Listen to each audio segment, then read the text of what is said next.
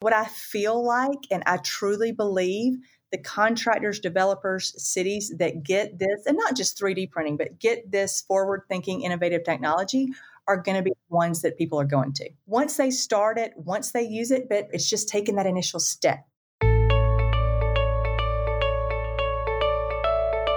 You are listening to the Beyond Buildings podcast, where we talk to innovative leaders on how they create optimal value in a smart world context. We combine strategy and technology talk to absorb reality, embrace uncertainty, and to go from path dependency to path creation. It's smart cities, it's smart buildings, it's data strategies, it's construction, it's real estate and Industry 4.0, and most of all, it's smart people. And remember, it's the data you don't have that will change your life. With your host, the future shaper, the ecosystem architect, Nicolas Waern. Welcome to the Beyond Buildings podcast and this episode with uh, Jen Christman. And uh, we're going to talk about 3D printing, how to save the world, affordable housing, and whatever comes up. So uh, please, Jen, tell us about yourself and how you got to where you are today. Absolutely. Thank you very much for having me on. Yes, my name is Jen Christman and I live in Atlanta, Georgia. I grew up in the panhandle of Florida, and believe it or not, since the age of 10, saw a huge bridge in Atlanta and thought, that's what I want to do. I want to build those when I grow up. Like I was one of those people that it never ever happens at 10 you know what you're going to do when you grow up. Like i never that's amazing. What was the name of the bridge? do you remember? If you've ever been to Atlanta or anybody that's ever been to Atlanta, there's a place called Spaghetti Junction and it has all of these bridges intertwined and it's big to a 40 something much less a 10 year old in the car.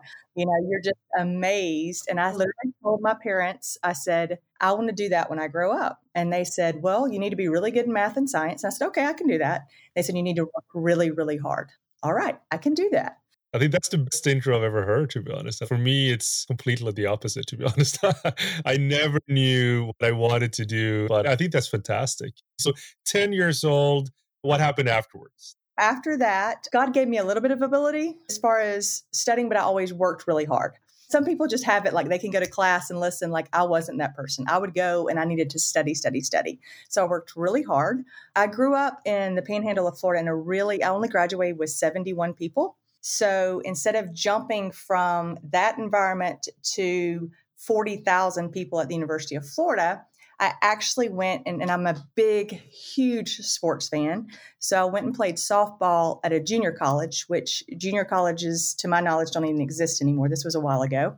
So I played softball. And this is just a great little side note. And in that softball, going through that, I actually took a racquetball class and the racquetball teacher is now my husband of almost 25 years. So I'm glad I didn't go to the University of Florida. So it all worked out. The story just gets crazier. So after I got my AA from junior college, I then went to the University of Florida. AA? Yeah. So it's an associate's degree before you get your bachelor's. So junior college, like I said, I don't think it's a thing anymore. It used to be just two year colleges where it was a great transition. So you didn't from 70 people to like i said 45000 people. You had a good like stepping stone to be able to get used to that. But like i said it worked out for me. I've been married almost 25 years so hey it was worth it. I think that's perfect. So when went to the university of florida graduated and i will say this is my only little soapbox moment. I graduated in 96 from the university of florida and it was about 10% women and I go back to the University of Florida as many times as they'll let me to go talk about STEM and women in engineering. And there's only like 12% now. So that's a big, like, we need more women in STEM. So that's a huge mentoring role for me. But I loved civil engineering and I did civil because I felt like it was the most broad. Like if I wanted to go get my master's in something specific, then I would have done something different. But I felt civil, you got a little bit of electronics, a little bit of mechanical, a little bit of aerospace, and then you could kind of decide what you wanted to do. That's super impressive. Thank you. It's really fun. And 3D printing then. Okay, so you could have chosen aerospace, uh, water, all these kind of things. When did you get into this 3D printing stuff and, and how did it start? Well, I think engineering in general, always obviously you're curious, right? By nature, that's just the way we're designed.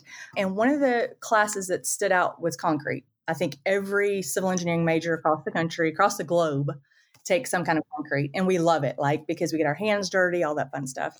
So I did consulting engineer for a while, and then I ended up in really the concrete precast industry.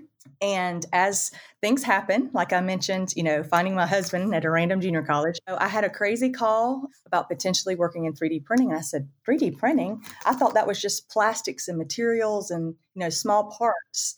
And when I found out that it was actually 3D construction using concrete, which of course I already had a background in, and doing buildings with the mission really to be for affordable housing, I'm mission based anyway. It was a perfect, perfect connection to be able to make that jump. When was this? This was earlier this year. So oh, just oh, wow, okay. Yeah. So we're yeah. already here. Okay, fair yeah. enough. That's awesome. But have you built any bridges yet, like literal bridges, or is that sort of still on the bucket list? I have done a couple of designs.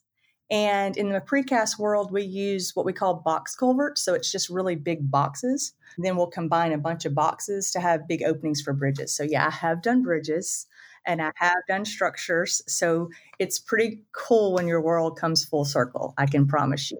I think that's fantastic. So we're already so like up to speed and we're sort of like where we are right now. And so who made that call to call you and to rope you into the world of concrete? And 3D printing. Very interesting connection uh, through Georgia Highway Contractors Association. I have a great connection there because of my involvement. And he called and he's like, Hey, I've got a good friend named Michael Woods. He lives in New York. He's a finance guy. He's a great business guy, but he needs some construction expertise. And he said, when he mentioned construction and being in the field and concrete, you were the first person that came to mind. And so it's one of those things that it sounds really cliche, but as soon as I spoke to Michael, I knew instantly that this was the right place. So, what do you do, and what is the company that you work for? What is it that you do on a daily basis? Great question. So, what this position that he was looking for is he was bringing, I call it bringing a US affiliate of Hyundai, which, of course, everybody knows Hyundai as a of course, motors company. They have so many different things from shipbuilding. They're heavy, heavy into construction, a lot of different avenues, a lot of tech avenues. We are a technology with 3D printing. They've had great success. Hyundai has in Korea. They purchased a company called HYSYS, and we are bringing that technology to the United States. So we are super excited about it because like I mentioned earlier, you know, we do concrete is our not to say we're not going to use other options down the road in different materials and different composites, because that's definitely part of our game plan. But right now, completely worried about concrete. And currently, most of the people that are doing it and doing it really, really well are one stories. We have two different models. So we have an option that can go to two stories, and then we have an option that can go up to four stories. So currently we're the only company in the world that could go up to four stories with a 3D printer. So it's really, really exciting. Four stories. That's pretty high, right? What have they done in Korea? Because you haven't done anything in the US yet, right? Not yet. They've done a lot of different testing in Korea. And that actually leads me to a point that I want to talk about because it's especially if you have any engineers or contractors listening or architects, you can imagine when you're doing a bringing an industry, even though 3D printing is really not a new industry, it's new in this space, right? It's new in the concrete space, it's new in the home construction. Like I said earlier, you think 3D printing, you think small plastic pieces, or maybe it's something your kids use. It's something that, okay, if it breaks, oh well, but you're thinking, oh, I'm building something that somebody's going to live in. Like it's a whole different ballgame, right? So, what we have been doing and working with is, and especially across the globe, but really in the United States, we are so specific on our our rules and regulations vary from state to state. So as an engineer, as a developer, as a contractor, it's a pain in the neck if you're going from Georgia to California to New York because all the rules are very different.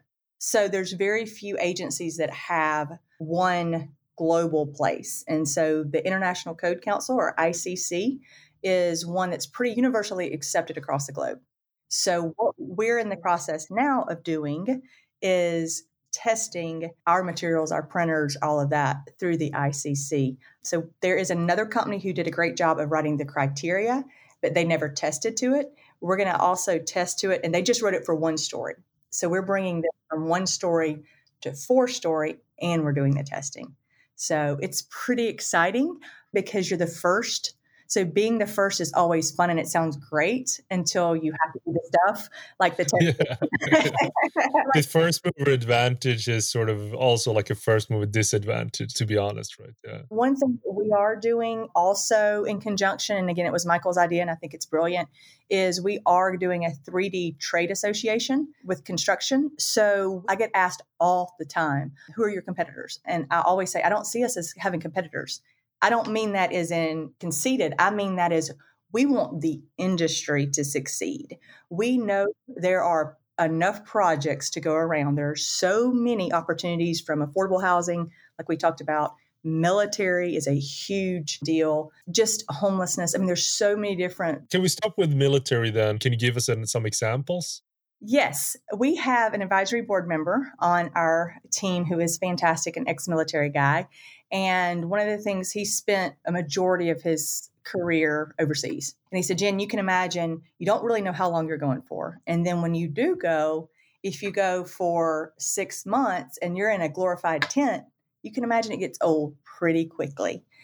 One of the selling points of our 3D printer is a gantry type system with hydraulic legs. So you need to have a slab and it needs to be pretty level, but we have some flexibility on angles, and most of the 3D printers don't have that option. So that flexibility will allow us to go into, you know, different parts of terrain that may be a little bit more difficult.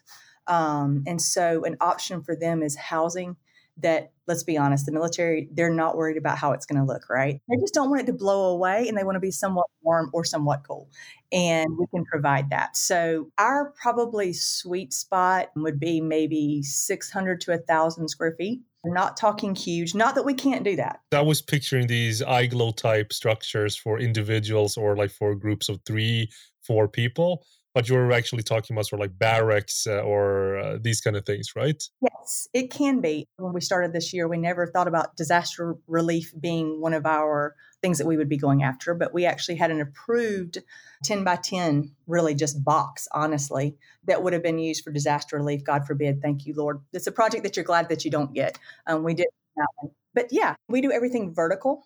So it would be just the walls. And then, of course, you'd still have a contractor do your roof or windows, things like that would still be available. But yeah, the military is one that's come up a lot. Also, again, I know we talked about affordable housing, but like I said earlier, I'm from the Panhandle of Florida. So we get hurricanes are just part of what our deal is. Well, because of Michael's connections, he's had a lot of people reach out either from Central America, from the Caribbean, who would love to have affordable housing options maybe for their workers. Maybe they own a resort and they need a place because their workers are in not the greatest establishments. And so you don't want to rebuild those every three years because that's what happens in hurricane. Interesting. There's so many, of course, options, right? That goes into sort of like the other side that is not you, as in the technology side, right? As in sort of like incorporating these sensors and IoT or some kind of intelligence and building smart from start, because that is also a possibility to sort of do that beforehand, right? So that you actually involve that in the design so that, okay, here are the nooks and crannies, or we're going to ingest these sensors into the wall so that we know what the kind of when it's going to set and all these kind of things. What is it that you're using the sensors for? Is it mainly for construction side purposes, or is it also through so like the life cycle and adding intelligence or benefits for the actual users, or is it both? It's both. It can be both. I would say the latter more than construction specific. It's really for that end user to have the flexibility, not during the construction as much. It gives them a lot of different options after and also comes up and of course in the housing i want to also mention we're actually 3d printing our facility and our factory that we're going to do. And so smart factories is something that hyundai has also done a pretty good job of and so we're going to carry that same thing through our flash labs space as well. Smart factories come up a lot. As you can imagine with covid and everybody shipping everything being able to help in that space is huge going back to your background as in sort of like BIM, uh, 3D designs, uh, the architectural side, and these kind of things, digital twins is, as you sort of know, at least something that I care about a lot, talk about too much, to be honest. But building the digital twin first, let's say for a smart factory, what would that look like? And also these projects, how do you involve the stakeholders or the users or even the contractors and trades and all these kind of things that's going to like operate the buildings or use the buildings. Is that a different process as you involve them earlier on to be part of the design process? Can you talk a little bit about that from a 3D printing perspective? I will do my best, right? And I am an engineer, so it's black or white. I can't do the gray, you know what I mean? But the contractors, I'll say, I'll speak from the construction side. Obviously, they're going to do whatever the owner wants, right? So they're completely out of it as far as that part of it. And then it's up to the owner. Whoever we're partnering with, most likely they've used some form of that before. So it's going to be up to them as what they want to use in that space or not. And we'll just help them design that technology to be able to go with it. I think it's not necessarily sort of like about the actual technology. It's more as in sort of like the involvement of the end users, as in sort of like building the digital twin first, because otherwise I think like the process is that the owner wants something, talks to an architect, they get something super shiny, really, really great. Then the construction company gets an export of a sort of like a BIM file, CAD file, something that they have to work with, and then it's sort of like broken from start. But I think like with the onset, again, like with uh, digital twins and 3D printing and these kind of things, that you actually know more of what the end result is going to be before you start, during you're doing it, and afterwards as well, right? That it's like fewer change requests and these kind of things. So that's sort of what I would like to know more about, not necessarily technology specific side. Yeah, I think the key factor for that is where I see myself and where I see Jonathan Baker, who is my counterpart at Flash Labs, is the liaison, right? So we're that person that hopefully knows a little bit about both spaces. And from my perspective, I'm talking about contractor and an owner because I'm talking to both of those. And because of my construction background and what the owner wants, I hopefully can save the process out and I can know what that contractor is going to be looking for, where they're going to probably do upcharges, let's be honest. That's what they're in the business for. I would tell that to every contractor that I know.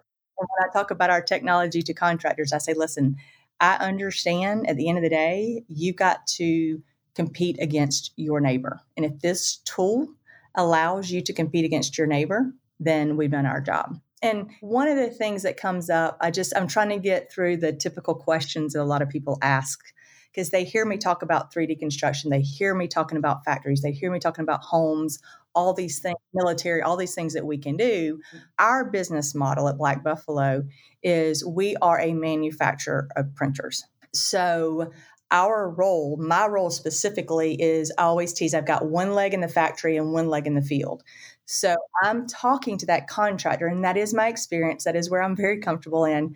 And it's going to be those either home developers or it's the big factories, industries, some of these big contractors that do correctional facilities or jails. If they do those types of things across the country, they're going to look and go, okay, if I have a job and it's a jail and it's something that we do consistently over and over and over again, and I can beat my competitor, it's a perfect option. So we're a tool in the toolbox for our contractors. We, Black Buffalo, are not a construction company. Some of our other partners that do 3D printing, they are the contractor. So a they would be a subcontractor to the general contractor and they would do the vertical walls as part of theirs. We are not. We are in the business of selling printers or leasing printers. I think that makes a lot of sense. Okay, so your customers, well, like the contractors, so then again, like that's why you're the perfect person then, because you can liaison between the contractors, the owners, as well as Black Buffalo to tell them, okay, this is what they need, and, and all these kind of things why would it be perfect for then a correctional facility and all these kind of things? Is because you do uh, like a heavy investment or maybe like medium sized investment then into getting the blueprint for this facility how it's going to work with 3d printers and once you've done it well once you can sort of replicate it over the country in a much much easier way. Is that the competitive advantage or what would you say about it? Because otherwise i think like construction companies as well as construction projects have a so like an affinity to be these snowflakes, a unique every way possible, and without the possibility to follow up and all these kind of things. But maybe is that changing? Do you see with 3D printing and and doing it this kind of way that you get sort of like a mold that you can reuse? Yes, mostly. I think architects love being different, to your point. I think they love being unique and different and doing different designs. Contractors like consistency. They like something that do over and over and over. That's how they do it well. That's how they keep the same staff.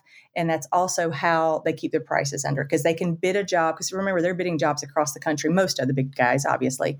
And so they know what they can do and do it well because they don't want to lose money. Nobody wants to lose money, right? What we can provide them is, and what we are going to do is a lot of pilot projects. The technology has been done in Korea well we need to know how it's going to work in the States. I need to know in my head when I'm working with that contractor what works well, what doesn't work well. I mean, let's be honest, Korea is going to have different codes and different rules and different things than we are. So we're going to need to know our space really well. And we're going to need to have the good friends of contractors because I'm telling you, if contractors don't love it, they're not going to use it because they love consistency. One of the things I hear across the globe is it's so hard to find workforce, especially kids coming out of high school. Nobody's going into construction anymore. Every contractor I talk to, we're dying for, for help, Jen. We can't get enough help. This is a tool. It's a digital tool. So it's not labor intensive like your typical construction.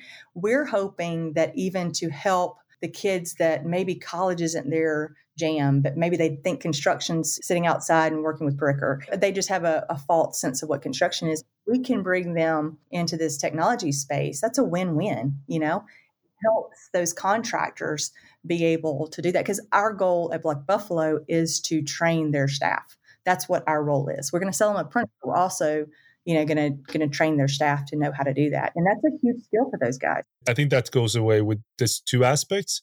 One is, of course, with 3D printing that it eliminates, sort of creates a job shuffling so that someone that have done it in the past, they can do something else on site or work on the more stuff that matters more. So that's sort of like also solving part of the skill shortage gap, as well as bringing sort of modern tools to the construction site. And that in what you're saying, right? I'm helping people to get more attracted to the industry, get into this or like the whatever Netflix mindset they're in right now and that, that they're accustomed to. I love that aspect. But I think you said something that I haven't really heard in those terms. And it's basically that architects love to design new things, right? And again, like the, the premise or the promise with digital twins is that you can allow for them to have that freedom. But then going back to the customer, or I would say like the ones who get the jobs done, which are the construction companies, the GC, the trades, and all these kind of things, they love consistency because of the same reasons that you said. And I think earlier there's been a trade off sort of like okay designers they love new things. But i think like with uh, digital twins as well as with 3d printing i think you can combine those worlds. So you have maybe regulations or like these uh, parameters set in the digital twin. This is what you can do and can't do. And then of course with those parameters set you can have like the designers or the architects run free and do whatever they want within that space and still because you have 3d printing you still get the consistency from construction companies say okay we need this amount of concrete we need this this and this and we need to involve uh, mechanical electrical iot building automation beforehand. And then again like we know what the building is going to look like we know where so like the plumbing is going to be we can't miss anything and then when everyone's signed off that's when we go and 3d print it and of course, we've sort of like have drones on site and, and looked at the sort of like topology. We know exactly what it's going to look like beforehand and all these kind of things. Does that make sense? Because I love that sort of just simple aspects of the architectural freedom to do whatever you want and create these unique beings, but still have the consistency. I'm not a construction person myself, but I think like I would love that. Am I just dreaming here? What do you say? You're exactly right that that is something that's amazing of what our Korean team has been able to do. They've done some designs because our saying, and I don't know if it's just a, a, Southern saying or not, but we always say if you can draw it on a napkin, we can do it. With 3D printing, you obviously need to make sure that it's going to stand up and work I mean, from an engineering perspective, but we can do all kinds of different designs that, first of all, would have been so difficult and so labor intensive, you'd have lost any possible cost savings 3D printing, you do get the cost savings. Remember, this is obviously a 3D printer. It can work 24 7. So you're not limited. You still need two or three people to be able to run the machine, but you have that flexibility that you would not have had before. And that's where you're exactly right. Like a contractor, if they're looking at something an architect's done and it's extremely intricate, They normally would have passed because they said, we're going to have to fly in somebody to do this labor. Is it worth it? Or they may not have passed, but they would have definitely had to look at different, and they probably would have marked it up just the way the world works. They didn't know. And this, with the 3D technology, it gives them another option to be able to do that. So you're exactly right.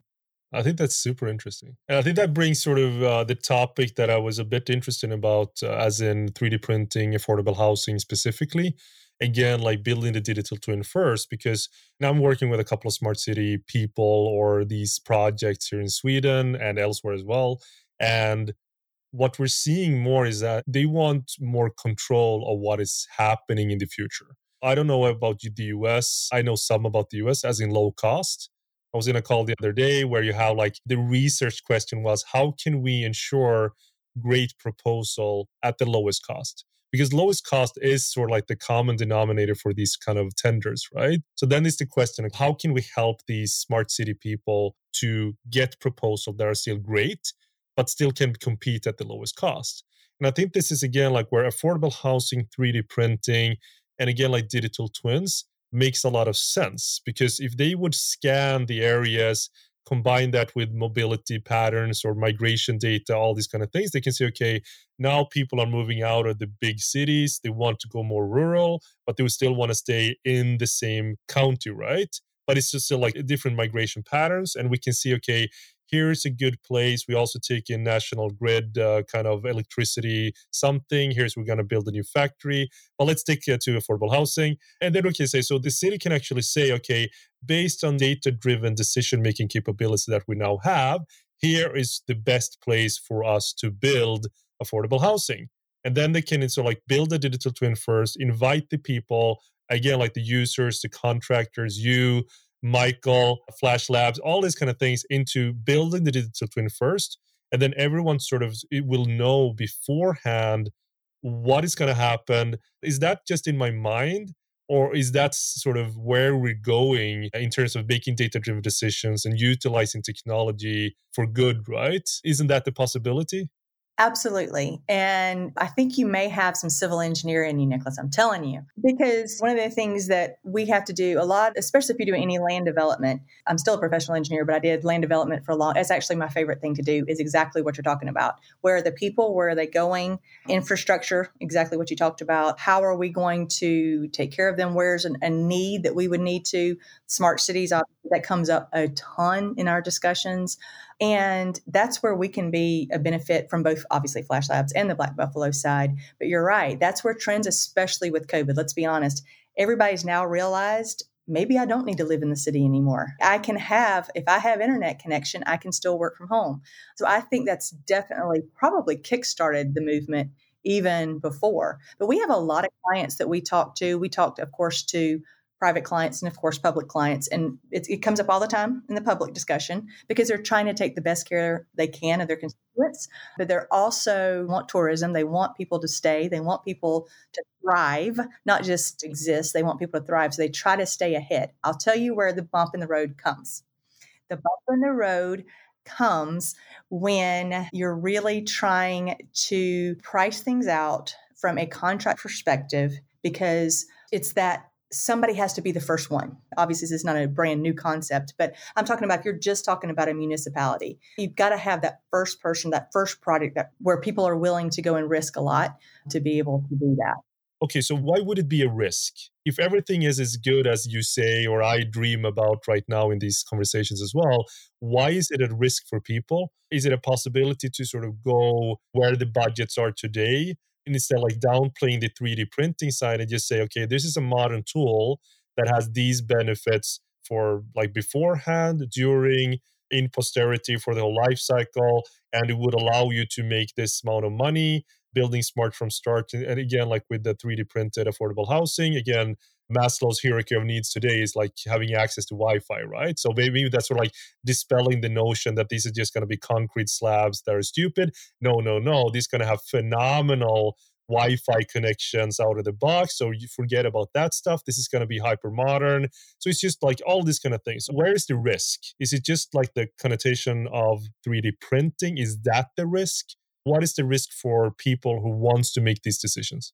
It's definitely not risk from a private company like ours. Obviously, it's not risk. And that we do, we have to see the future. We have to be able to see that for our longevity. The risk is you've got to think the way, and again, I can only speak, I apologize for US cities and the way they are funded. Number one, it's mindset, it's the way funding sources are made, right? So where does that fit? If that doesn't fit in their typical box, and I'm talking about if you're just a mayor of a city, at the end of the day, they have to figure out how they have to pay for it, who's going to do it, what fund does that come out of, and that's the pieces of the puzzle. I really don't think when we talk logically to people, they're like, no, I would never want that. Exactly. But you knowing sort of how decisions are being made in this space, is there a way to position 3D printing as in not as 3D printing, but just like doing it the same way with the same budgets with the same people so like demystifying the whole experience of doing these kind of things i want this to happen i see this as a benefit again for the skill shortage gap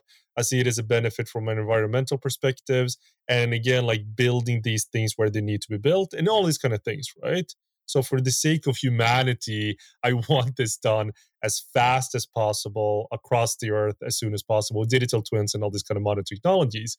And the question is like, how can we make that happen? I don't have the patience necessarily. I really have a strong sense of urgency. What is the problem? Because if they already have budgets, right? So they're okaying the construction projects that are done in a normal, traditional way. What is the difference between 3D printing? Does it have to be a difference?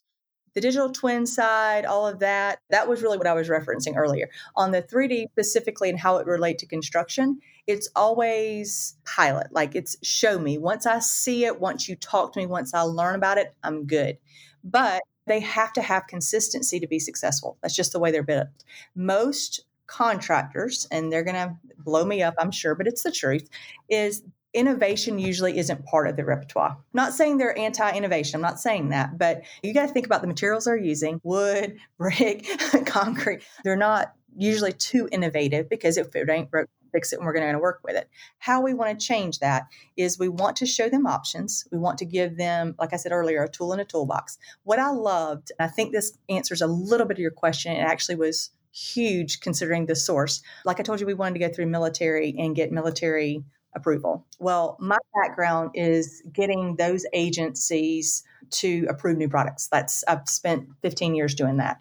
So new technology, that's just part of what I do. And it's usually a long process when you're dealing with engineers. Sorry, it's true. And so now you add military and engineers. So I was really nervous. So I called Army Corps of Engineers. I've talked with NAVFAC, which is the Navy equivalent, and talked to both of those guys, explained 3D printing, explaining what we do. And they said, Jen, you don't need approval from us. And I said, what? I was, I was this is fabulous, but what? And they said, it's a construction means and methods. So as long as a contractor is doing it exactly how our specs say, we don't care what. Exactly. Yeah. huge. It's exactly what I'm after, right? Because knowing how the traditional sort of industry works, what kind of requirements they have, and then just fill in the blanks. You modify this uh, new technology fit in as of like a traditional operating procedure, processes, uh, these kind of things.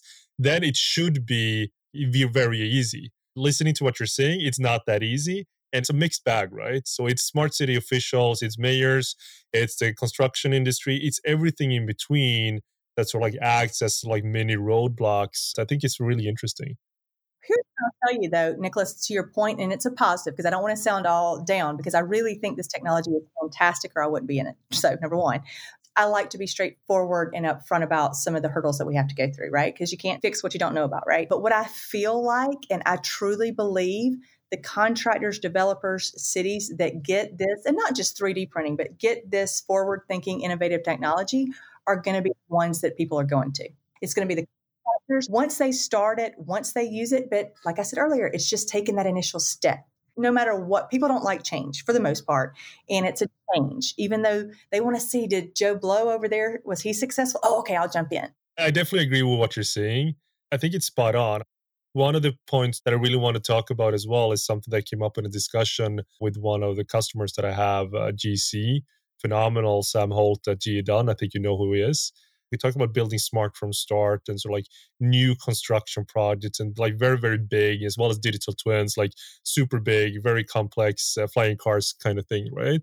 But what about using 3D printing for, you know, like augmenting existing construction sites. Because there are a lot of things going on with the concrete, small stuff. And then again, like you talked a, bit, a little bit about the lorries or the trucks have to go back and forth with material we talked about 3D printers on desks, right, before, but actually having maybe the smaller 3D printers with concrete out on job sites to work as an augmenting factor, is that something that is being discussed as well? And not only the big, we have to start with 3D printing and print the hell out of it, but actually let's use it as a tool to complement or augment the way we're working at it today.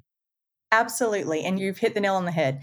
What I try to do is try to look at what's been successful in the past precast, which is round structures, round boxes for underground, whether it's sewer or stormwater, water lines.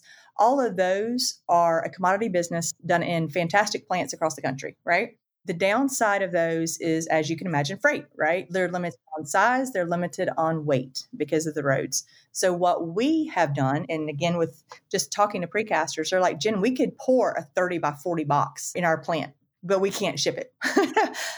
so exactly what you're saying. So it's we imagine in a very short time frame the big contractors that are innovative and that are risk takers and that are willing to take a chance use our printers and i think we are going to be floored by the way that they use it we've talked to Nicolas ports ports across the country they have all these seawalls and it's so hard and so expensive 3d printing big boxes underground, 3D printing, because otherwise you're weather dependent on cast in place, concrete, so many things. So I think it's way more than just homes, as we've talked about it. I think like just listening to you talk, it just opens up so many possibilities.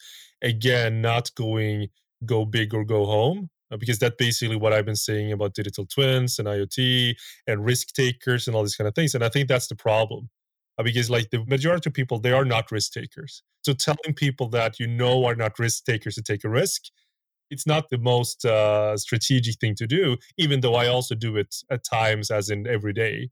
But i think it's more about looking at the stuff that is being done today looking at these kind of things and how to push it in and not go big go home but actually go small start from there start where people are right now and just making okay this is a great option. Again like what you said about sort of like the navy and these contracts okay if we can fit these requirements i don't care.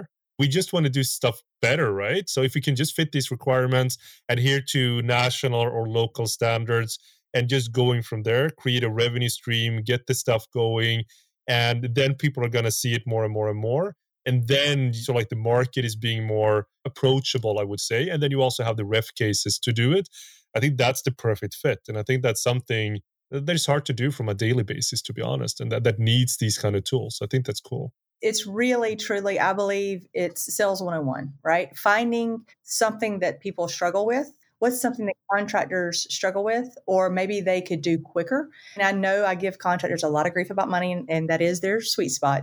But maybe it's time. You know, we in cure in three days and a cast in place takes 10 maybe it's a time constraint. Maybe it's a weather thing. They, they struggle because they're up north or they're down south and they have a ton of rain. Whatever it is we have to meet their issue that they're having. If they have a need we have to be able to fix it. And that's the best way for sure. Absolutely. And I think like talking about this with uh, Sam Holt again, like you've done, just understanding what they do has helped me so much in figuring out everything finding their relationship is still like a people's business and something that they can relate to. This is how we're doing it, okay? And just putting in a frame of context or a frame of reference, as in, this will take you 100 days today. With us, this will take you two days or whatever that might be. And I think, again, like waiting for so many things in terms of concrete, freight, and I wanted to, of course, the problems or the the big obstacles for construction site is, you know, the coordination uh, the planning, the scheduling, and all these kind of things. And then you have something where you know if you would have a 3D printer, let's just print it and we can solve this problem instead of waiting for material that is going to be late and then all the other stuff afterwards is also going to be late because we're waiting for this so no no no we have this 3d printer we can do this on sites it's so much easier i think that's something that i'm going to try to investigate to be honest because i also want to find out more about what are the struggles from companies how can i or how can we help them together in an ecosystem kind of way i think that's the only way right Yeah, you're usually not going to go to a, a, contractor specifically and go, "Hey, I have this new shiny object. You want to use it?" it never works. I'm just telling you, they would be like, "Whatever." See you later, Jen. But if I say, "Listen, I see you're struggling with this, and you do it consistently, whether it's Nebraska or California, this is a tool in the toolbox. You don't need it for every job, but gosh, if you have this or it comes up on a job site, you want one of our printers to fix that."